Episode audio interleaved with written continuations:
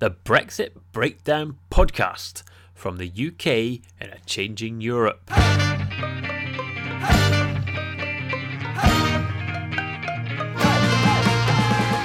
Hello, and welcome to another Brexit Breakdown podcast. I'm James Miller, author, journalist, podcaster, man on a mission to find out more about Brexit. Uh, the guest on this week's episode in Budget Week was particularly apposite. It is John Mills, not the dead actor who was in uh, Ice Cold in Alex and uh, Who's That Girl, but the entrepreneur, millionaire Labour donor, and funder and driving force behind the Labour Leave campaign. Uh, last episode we had Gisela Stuart on, who was Labour and Leave, but she was not Labour Leave. That was a different organisation. It was all very confusing at the uh, time of the referendum, do you remember? John is also a uh, domestic knick-knack magnate. His firm JML sells all sorts of weird and wonderful and often useful items for the home. So we talked about how he thinks Brexit will affect the economy and the Labour Party, of which he is a, a member and a donor. And there are, suffice to say, some particularly surprising revelations towards the end of our chat. And we were joined um, for this discussion in John's lovely house by, coming from UK to Changing Europe, Professor Matthew Goodwin.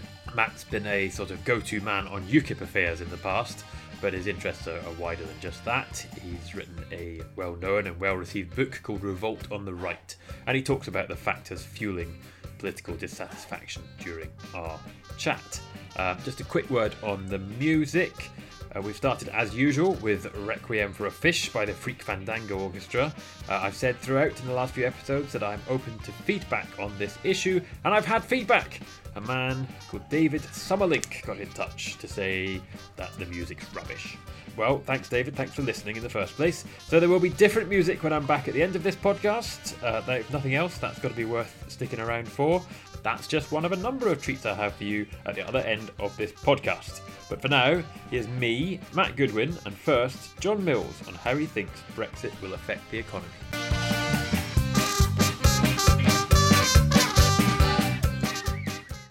I mean, I, I think that uh, certainly as far as the economy is concerned, I don't think Brexit's going to make a massive difference to the economy.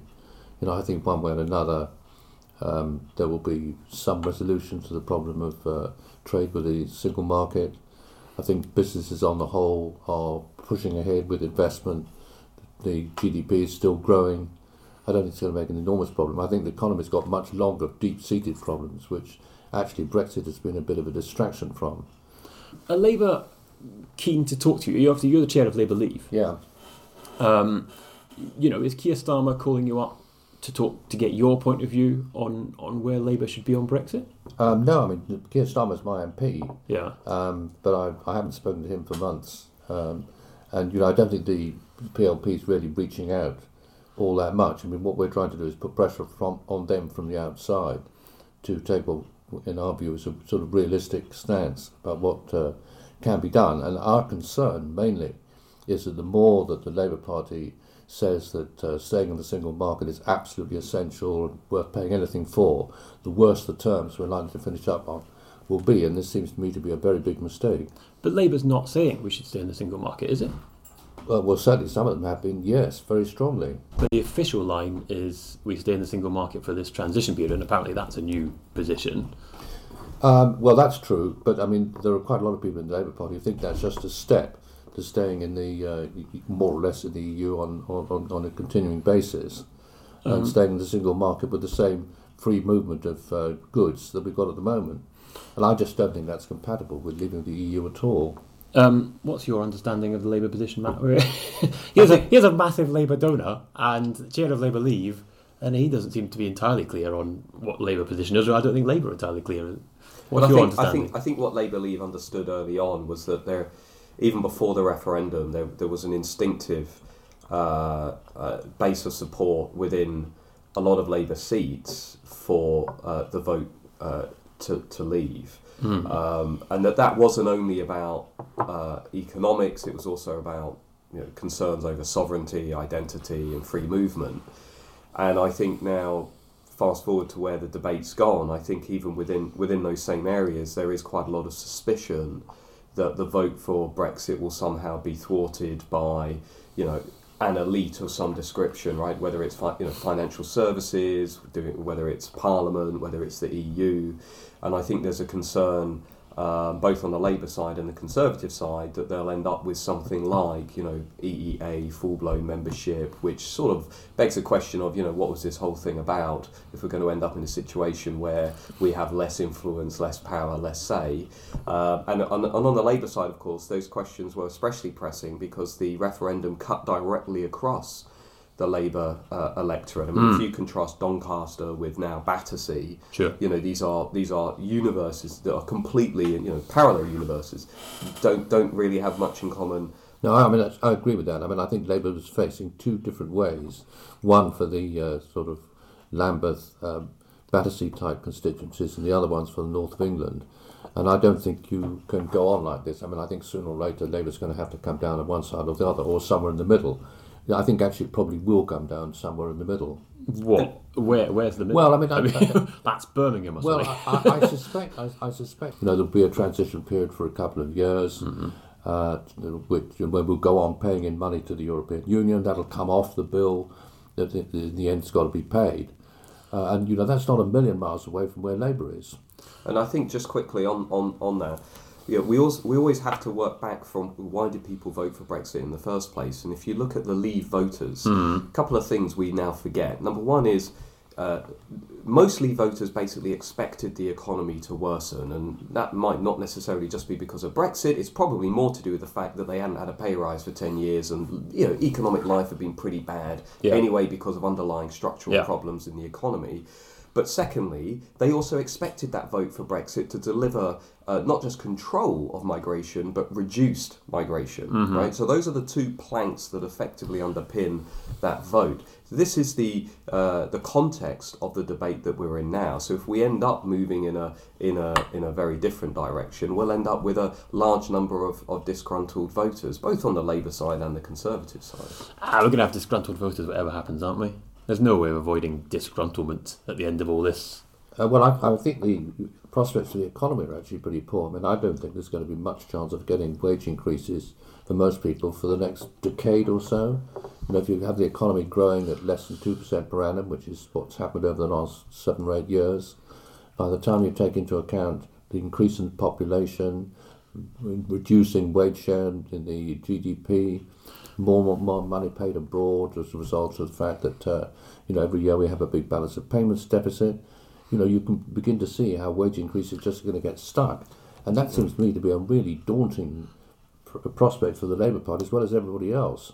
I think I'd add to that as well that the scepticism that we are seeing among voters, I think, has also been fueled by the events since the referendum in terms of the economy. You know, all of the most of the economic forecasts, including those from the Treasury and Osborne, haven't really held up. Foreign direct investment's been broadly okay. Um, you know, the, the, the currency is perhaps we haven't had the big boost in, in exports as to the extent that some Brexiteers were hoping, but we have had some uh, you know modest gains. There have been some big investments um, for different different areas of the country, some of which haven't perhaps impacted the debate as much as you know rumours of, of bankers leaving to Frankfurt. Yeah. So the economic picture has actually been more mixed than you would um, than you would get were you to only read the headlines of the Financial Times.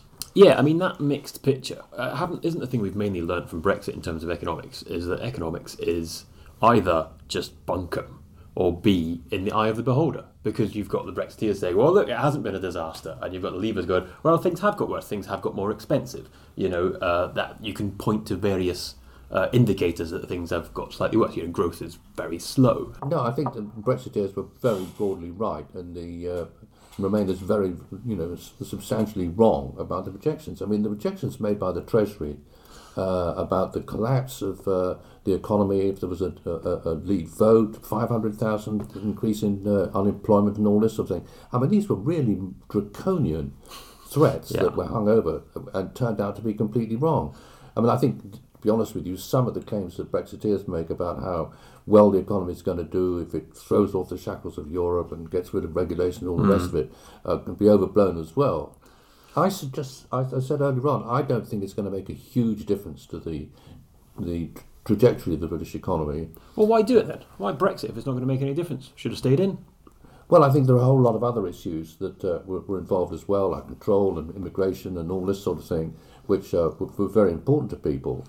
Uh, and I think, uh, on balance, if we do bring tariffs down and we do have an outward looking policy and we do negotiate trade deals, there's a reasonable chance that we'll do better. I think one of the real jokers in the pack, actually, was that the people who projected that the economy was going to turn right down after Brexit didn't factor in the pound coming down, which actually turned out to be really quite a substantial boost to the economy. If that hadn't happened, I think the projections from the Treasury and the OECD and all the rest of them might have been a lot more accurate. Ah, okay. Now, I don't really understand this this pound. You're a big fan of devaluation, essentially.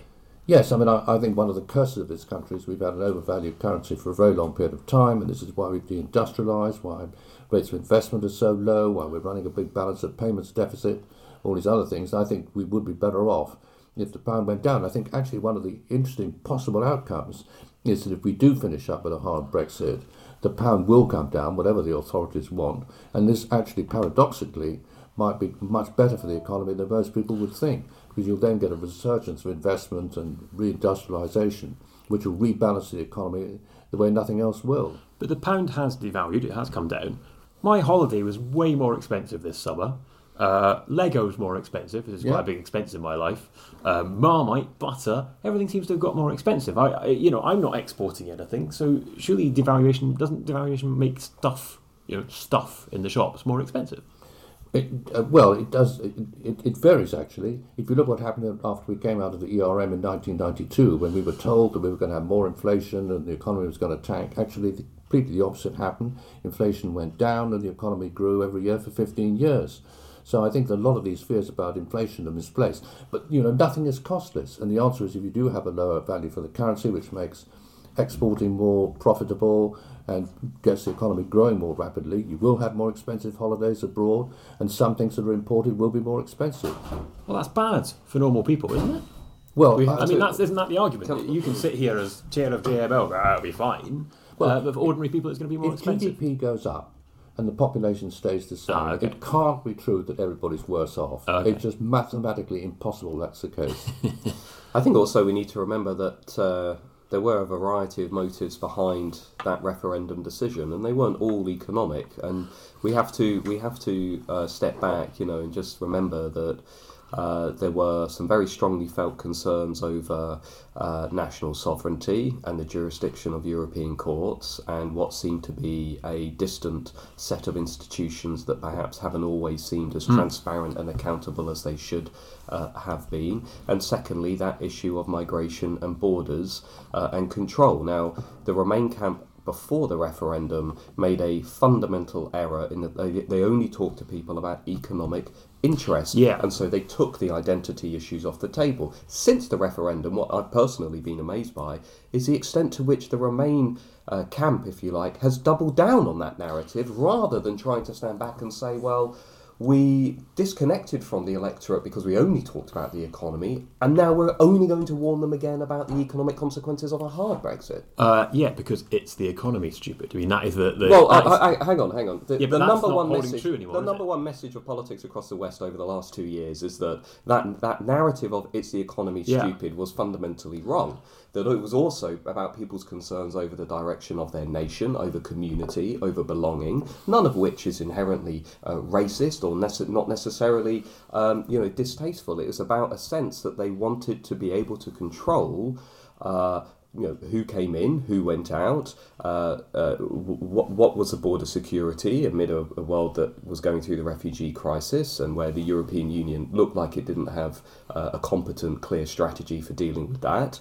Uh, and also a sense that they wanted to have control over uh, laws uh, and institutions uh, within a domestic sphere. Now, put all of those together and you've got a powerful set of motives, yet even still, we are only talking about one side of that, which is the economy. Yeah, you shared an interesting piece on Twitter that said that cultural factors are uh, topping economic factors these days and driving Uh, I mean, I, I'm, I'm paraphrasing very simply, but you know, they're driving politics perhaps more um, Well, which, in recent which, times. which is what we've known for 20 years in, in social science that people's concerns over thro- perceived threats to their identity and to their group matter just as much, if not more, as worries over threats to their jobs and their houses and, and, and, and welfare and so on. If we take away those concerns over free movement and we, we don't address them directly or we just tinker around the edges with some reforms that won't make much difference, then we are building up much bigger problems uh, uh, down the line. Uh, people have sent a very clear message, which is that they want fundamental reform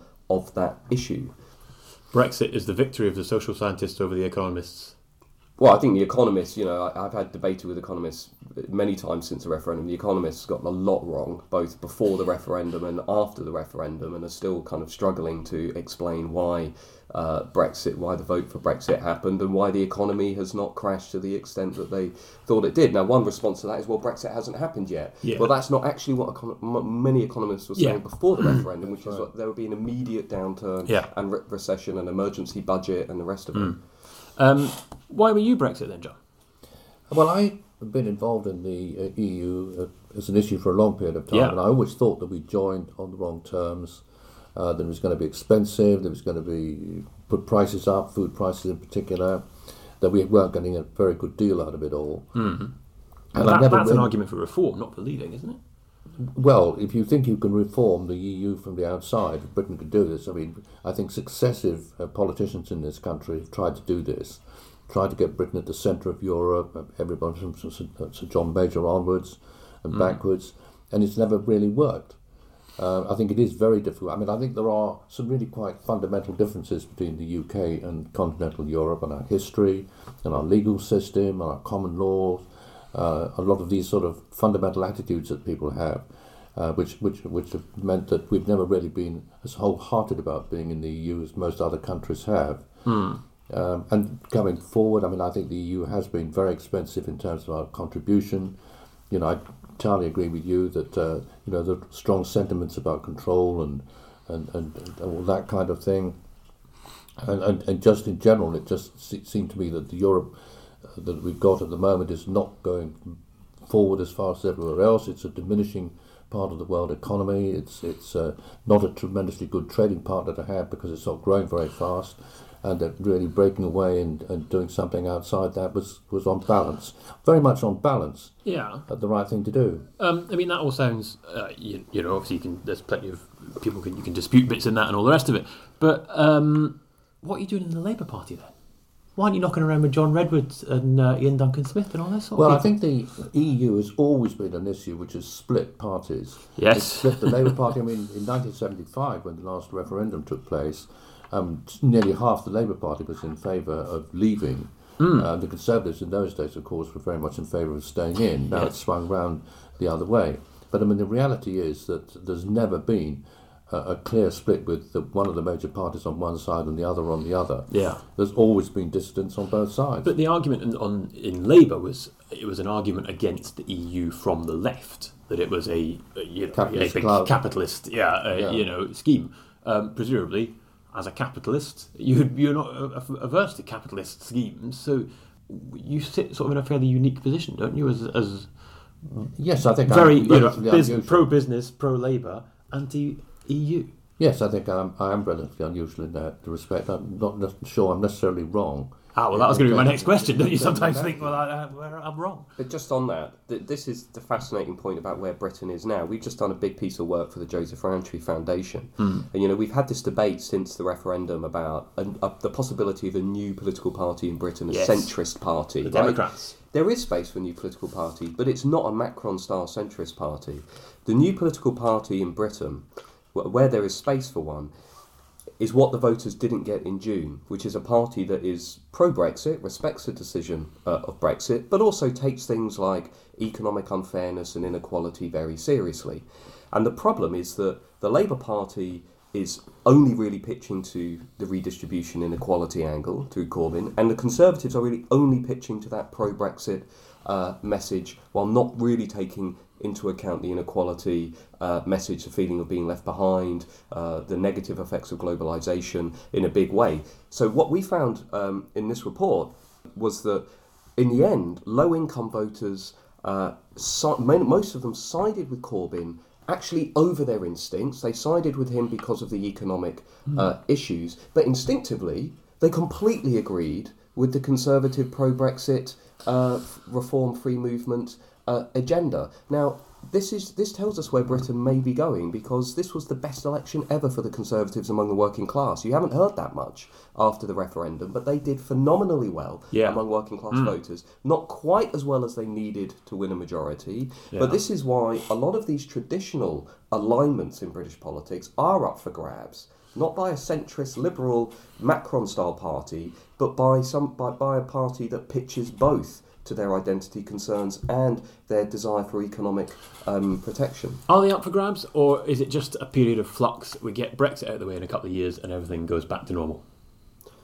Well, I mean, I don't think we will get Brexit uh, done in a couple of years. I think the debate will rumble on for quite quite a few years. But what we're not going to see, I don't think, is a reversion to those traditional party allegiances that governed Britain through the 50s and the 60s. If you look just at the education divide in Britain now, graduates swung to Labour at this election. Uh, non-graduates swung to the Conservatives at this Yeah. election. Uh, the, the, the, the base of support for Labour is clearly unsustainable over the longer term. You cannot hold Canterbury, Battersea, Doncaster, Burnley in the same coalition over the long term. You just can't, right? This will inevitably uh, fragment and break. Um, and the Conservatives have no meaningful, clear response to what just happened to them in June. There is no policy agenda yet that's come out that's understood and grasped the extent to which they are alienating themselves among young Generation X, millennial Britain, as well as urban uh, liberal areas like Battersea. So there is an opening, but it's not currently being. Uh, It's good fun, though, isn't it? It's good fun if you're interested in politics, where we are right yes, now. it is. But I mean, you've got the first past the post system, which makes it very Ah, difficult well, yes. to get uh, a new party going. Yeah. Uh, you've got all the long established allegiances that people have got to Labour and Conservative, all the constituency Labour parties, and all this sort of thing. Um, you know, just getting the infrastructure going for a new party, I think, is, is very difficult. Um, if we had a proportional uh, voting system in this country, I think it would be very different. Then I think there would be uh, a re- a realignment. But I must say, because of the voting system, um, UKIP's sort of more or less collapsed. The Lib Dems really aren't doing very well. I mean, they're a possible growth point for a central party, but don't seem to be really getting there. Yeah. You know, I, I suspect that the- the- there will be sort of all sorts of fractures and changes of, uh, of position and realignments, but I suspect that, you know, in the next election you'll still have Labour and Conservative taking most of the votes. Would you be interested in a new party? Not very, because um, you know the concerns that uh, I've just expressed about the viability of it all. Okay. I mean, I was around when the SDP got going in the early 1980s, and you know I was quite tempted to to join Yeah. because you know we had a real far left uh, advance here in Camden. Uh, but in the end, I didn't, and I stuck to the Labour Party out of really loyalty more than anything else. And looking back, I think that was a good decision taken for the right reasons. Are you a Corbynista? No, I mean, I the far left politics is not my scene really. Um, but I mean, I think the reality is that if Labour Party is going to get back to uh, being able to bring together these two wings, I mean, I'm completely with you. There's a sort of nativist north of England wing built around community and trade unions and self-help and all the rest of it, and then you've got this urban, very internationalist, idealistic, um, very middle class element of the Labour Party, and if they can't be brought back together somehow, then I think Labour's going to be in dire trouble. I do agree with that. You're still a Labour donor.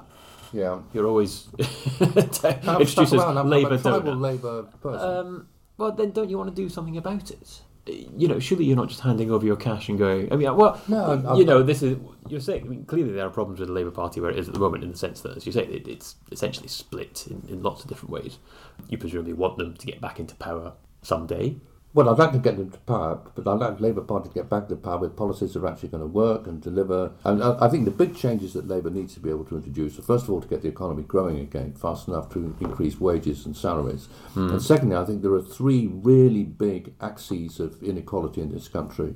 And there's obviously ones around income and, and, and wealth and life chances, but there are also huge regional disequ- eh, dis- hmm. i- i- inequalities and huge generational inequalities And really, without economic growth, you can't do anything much about any of these.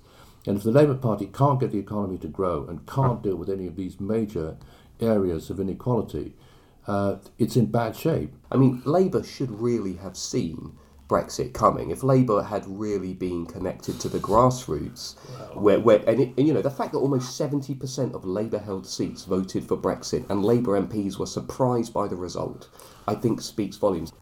Talking and editing, talking and editing. Somebody said to me yesterday, we're going to spend the next five years debating our exit from the EU, and the five years after that, trying to get back into the EU. Ah, and well, I think, yes. you know, in a way, in a way, you can see um, you know many pathways that we may follow, but one pathway that I'm beginning to think is is quite plausible is we end up going through a two three year transition. We then go back to the country. Uh, you know, uh, the parties go back to the country for an election, and they say, right, this election is about who would you like to now lead us finally out of Yeah. the EU post transition. Let's say, for argument's sake, uh, the Labour Party were to win that election around about the time that the British economy possibly goes into recession because of long term problems in the economy. That will then get blamed on Brexit, and you begin to have a narrative where perhaps uh, people start to you know latch onto, which is well, perhaps life was better in the EU, uh, and you perhaps you, you can see multiple pathways. That is one that I actually think is quite plausible. And you know, an- another equally plausible scenario, of course, is that the Conservative Party, with support from the DUP and also some Labour MPs who are in very pro-Leave seats, that they actually do do manage to push through a version of Brexit that you might argue is a cleaner and more um, pure version of Brexit and is closer to perhaps what people wanted at the referendum. People do not, uh, you know, I'm happy to be Mr. Unpopular on this. People do not want EEA membership. It's quite quite clear. Including do, the Norwegians. they really do not want that scenario. They don't want less power, influence, and and minor, very minor reforms to an issue that they feel intensely concerned about. Uh, they want funda- a fundamental break from the European Union. What you're really saying is put a pound down on now on Lib Dems forming the government in 2025. Because they'll No, be I the mean- party. They'll be the party saying, "Let's go back in." I think Prime Minister Vince Cable at age 82 or whatever he's going to be. Talking and editing, talking and editing. How does Brexit affect your company? Very little, actually. Do you surely you import lots of the stuff you sell from abroad? We do, and you know, one of the impacts on that is that uh, you know we've had price increase problems, which we've Yeah. had to contain. On the other hand, about forty percent of our sales are overseas, and the profitability on them is in euros and dollars, uh, in euros and dollars, and that's gone up because the exchange rate's gone down. So it's roughly in balance. I mean, the projections that we've got for the outcome for the year really haven't altered all that much as a result of Brexit. Uh, you know, there's obviously people Yeah. saying that uh, folk are not spending as much. Is that something you're seeing? I Consumer mean, expenditure has held up actually remarkably well. Um, you know, the Great British consumer is, is in quite reasonably good shape. Although I do wonder, I do start to wonder where they're getting their money from, given the level of That- household debt. Oh, I yes. this, That's But this, of course, predates Yes. the referendum. I mean, Yeah, it's- it does. Um, but I mean, for us, finding the right product makes a difference of 20% or something. Consumer demand getting a little softer makes a difference of 1%. So, you know, our focus really is, is on the day to day side, getting the product range right. And, well, that must be great. Because some of the stuff you sell, you get to test them all out. oh, my goodness me, you do. Oh, that must be brilliant. We didn't test everything and work not on our own judgment and experience, but on you know results of really careful consumer testing. We'd be out of business long ago. That must be a great day. You get all this weird and wacky gadgets and all sorts that you get to try out and see what works and what you like. And oh, that must be Incredibly difficult. It must be like. Christmas come early. It, we, we look at about a thousand products a year, develop about a hundred of them, which for us is very expensive. We've got to make a film, we've got to do all the regulatory work, because um, the way of selling is all with audiovisual support. You know, we've got to do all the packaging, all the, the testing of the product in use, and all the rest of it. And of the hundred odd we do uh, each year, probably eighty percent fail. Really? And of the of the twenty percent you're left with, probably a quarter of them in the end actually pay the rent. Just fly. Okay. So who, it's, it's who does the voices for those adverts? Is it the same guy? uh, we've it got you? no, no, no, it's not me. not Doesn't me. sound like you, but I thought maybe you No, put no, on a voice for it. I mean, making these making films that actually sell is incredibly difficult as well.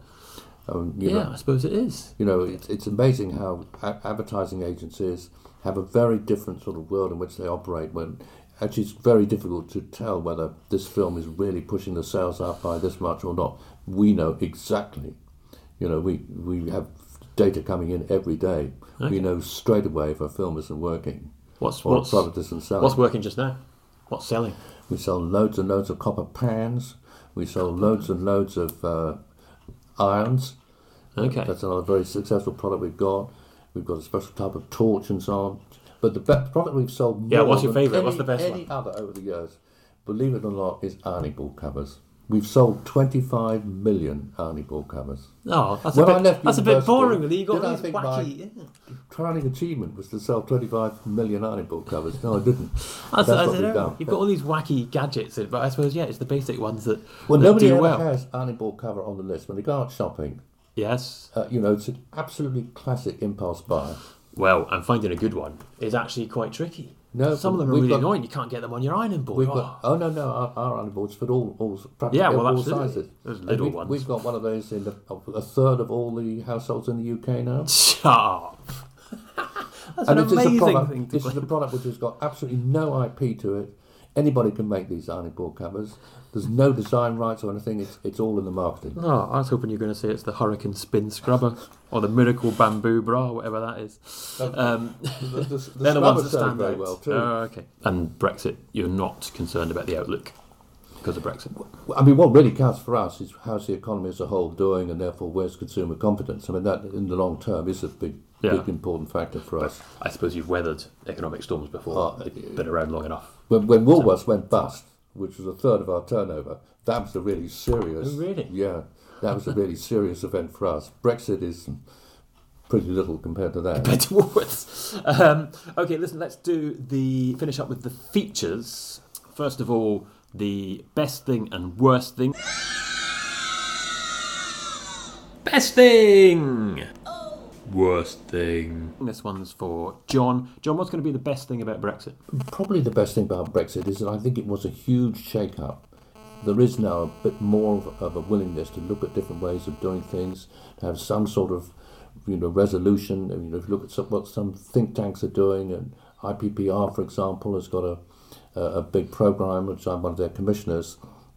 You know, to seeing whether there's some sort of paradigm shift that's going to take place, like it did in 1945, like it did in 19 in the 1970s. Whether you know we need some new way of looking at the economy that's going to to change things around. And I don't think that would have happened if uh, we hadn't had Brexit. And the worst thing? There are some cost to the relative disunity you've got in Europe if we're not members of the uh, European Union club. And uh, you know, I th- think that it, it's there are going to be relationships which are going to be more difficult to manage than they were before. So I mean, I do understand where people who are in favour of Remain are coming from. So the downsides are people. in the downsides are in foreign policy, if there are to be downsides. Fair to say. Well, I, I think the more disunited the West looks, uh, you know, that that doesn't help. Um, Yeah. Okay. Um, and uh, recommendations. Uh, this feature is called "In the Unlikely Event This Podcast Has Failed to Enlighten You Sufficiently." In the unlikely event this podcast has not enlightened you sufficiently. I probably should have thought something catchier when I named it. You know, Brexit is massive. We don't understand it. It is huge. This is why we're doing this podcast to help people understand it. What would you recommend? Uh, I'll go to you first, John, to understand Brexit. I think it's rather difficult to know where to point people. I mean, it is a very complicated issue, uh, and I think most people have a sort of gut feeling about it all, rather than really, you know, have, been fully involved with what the difference is between the EEA and EFTA and all this sort of thing. One of your publishing publications. Uh, yes, yes. I mean, I produce loads of stuff which has Yeah. gone out, and uh, I don't really Anyone in particular that sums it all up?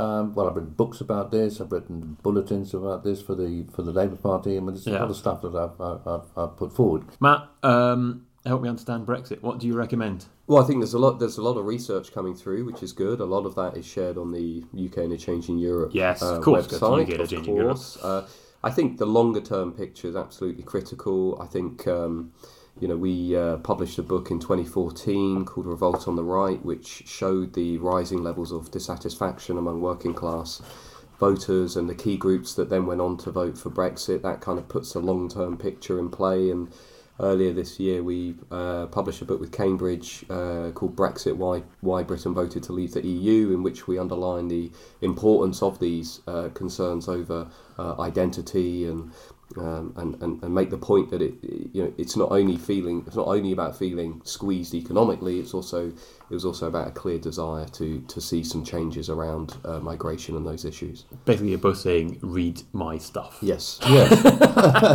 nice.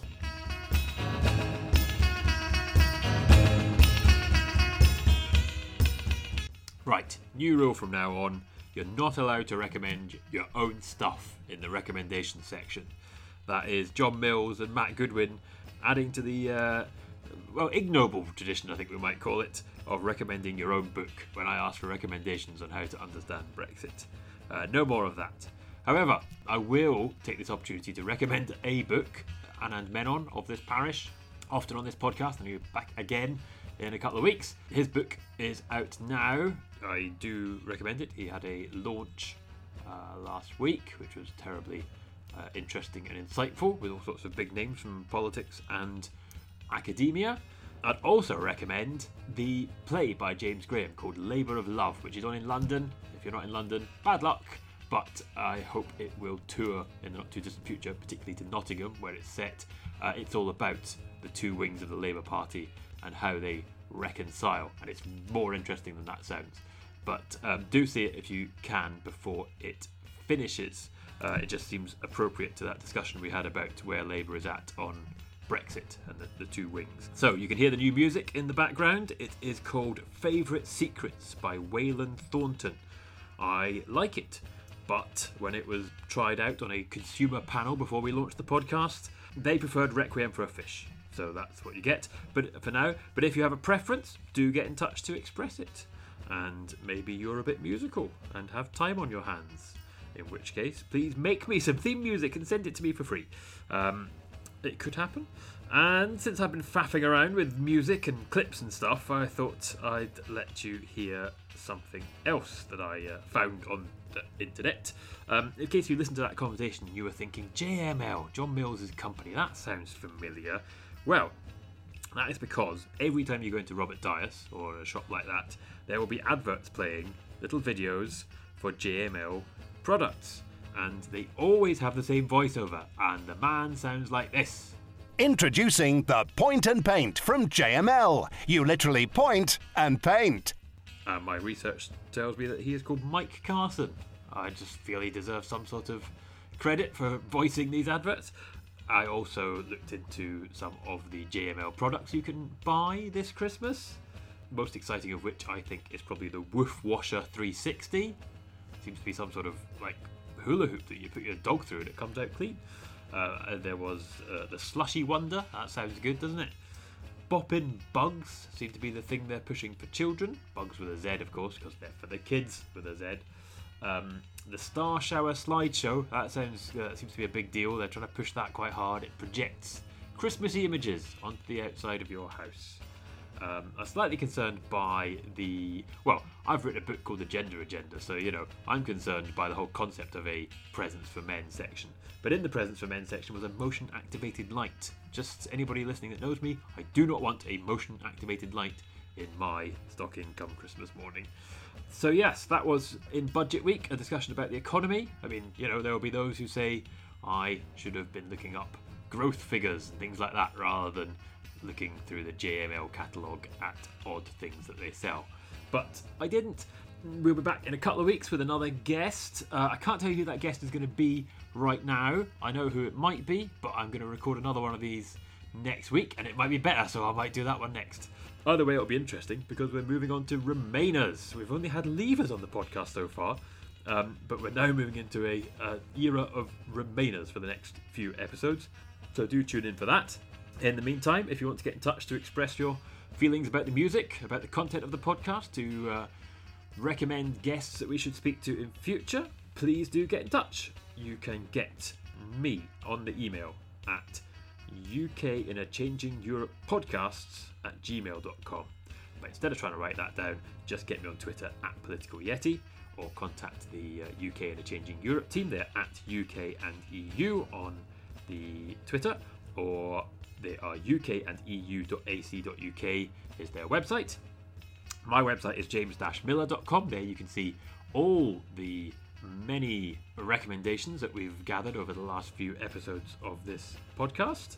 And if you do like this, please do like and subscribe. Subscribe to the podcast on your podcast providing platform, like it, give it a nice review, and that will help us to reach more people and spread the knowledge about Brexit. This has been the Brexit Breakdown podcast, funded, supported by the Economic and Social Research Council, and with the support of King's College London, and produced by the UK in a Changing Europe. Thank you.